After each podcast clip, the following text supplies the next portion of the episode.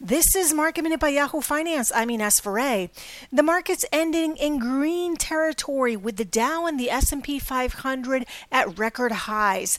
The Dow gaining about 190 points, ending above 33,000 for the first time ever. This is after the Federal Reserve said it would maintain interest rates through 2023 unchanged, meanwhile quelling some of the inflation concerns from investors.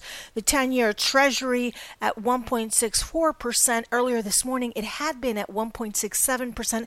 That's what prompted some of the sell off in technology stocks earlier this morning. The NASDAQ ending the session today in green territory as some of those losses were pared in the afternoon as Fed Chair Jerome Powell was speaking.